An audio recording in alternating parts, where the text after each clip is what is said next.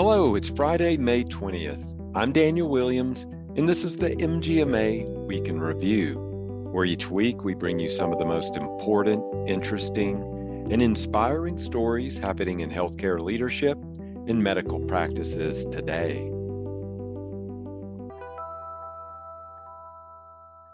We begin this week with an article that looks at which principles of medical practice management are top priorities for new managers in 2022.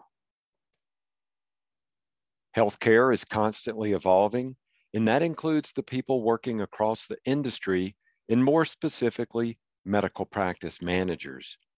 Prior to the COVID 19 pandemic, the Bureau of Labor Statistics Occupational Outlook Handbook estimated a 32% growth rate for medical and health services managers through 2030 with about 139,000 new jobs being created in that period, which outpaces average job, average job growth for all occupations. Accounting for retirements and other changes in the labor force, the BLS project projects about 51,800 openings for these manager roles each year over that decade. Add in the impacts of stress, burnout, in the increased likelihood of job hopping amid the great resignation, and it becomes imperative for medical practice groups to in larger health systems to have strategies for volunteer job departures on the administrative side while contending with the increased rate of clinical worker resignations throughout the COVID-19 pandemic. Our ability at MGMA to provide great resources, education, and advocacy depends on a strong feedback loop with healthcare leaders. To be part of this effort, sign up for MGMA Stat and make your voice heard in our weekly polls.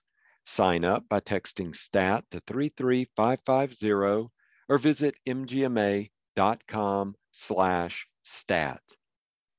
Our next article looks at some regulatory news COVID 19 PHE set to be in effect past July. The COVID 19 public health emergency, or PHE, will likely be extended into October 2022 after U.S. Department of Health and Human Services Secretary Becerra failed to announce an expiration date earlier this week. HHS previously promised to give a 60 days notice before letting the PHE expire. This would have required notice on Monday, May 16th. The PHE is currently in effect through July 15th, 2022. MGMA recently wrote to HHS urging Secretary Becerra to renew the PHE for another 90 days and to carefully evaluate best practices for winding down waivers that have been in effect for over two years. To keep up with the latest advocacy news, go to mgma.com slash advocacy. I'll leave you this week with an article from Dr. Mary Kelly of productiveleaders.com. This week, Dr. Kelly looks at a personality self-assessment to match you with your perfect job. Dr. Kelly provides a list of questions that may be part of a self-assessment. Here are the list of questions. Are you more introverted or extroverted? Do you generally remain calm or do you get agitated or nervous easily? Is your desk super neat, pretty organized, or somewhat cluttered? As in, I cannot see my desk. When people do not do their job, do you wonder if you did not do a good enough job training them or do you wonder if they just don't care about their work? When meeting new people, do you tend to talk more or listen more? Would you rather drive a race car or go see a movie? Are your financial investments safer or do you take more risks?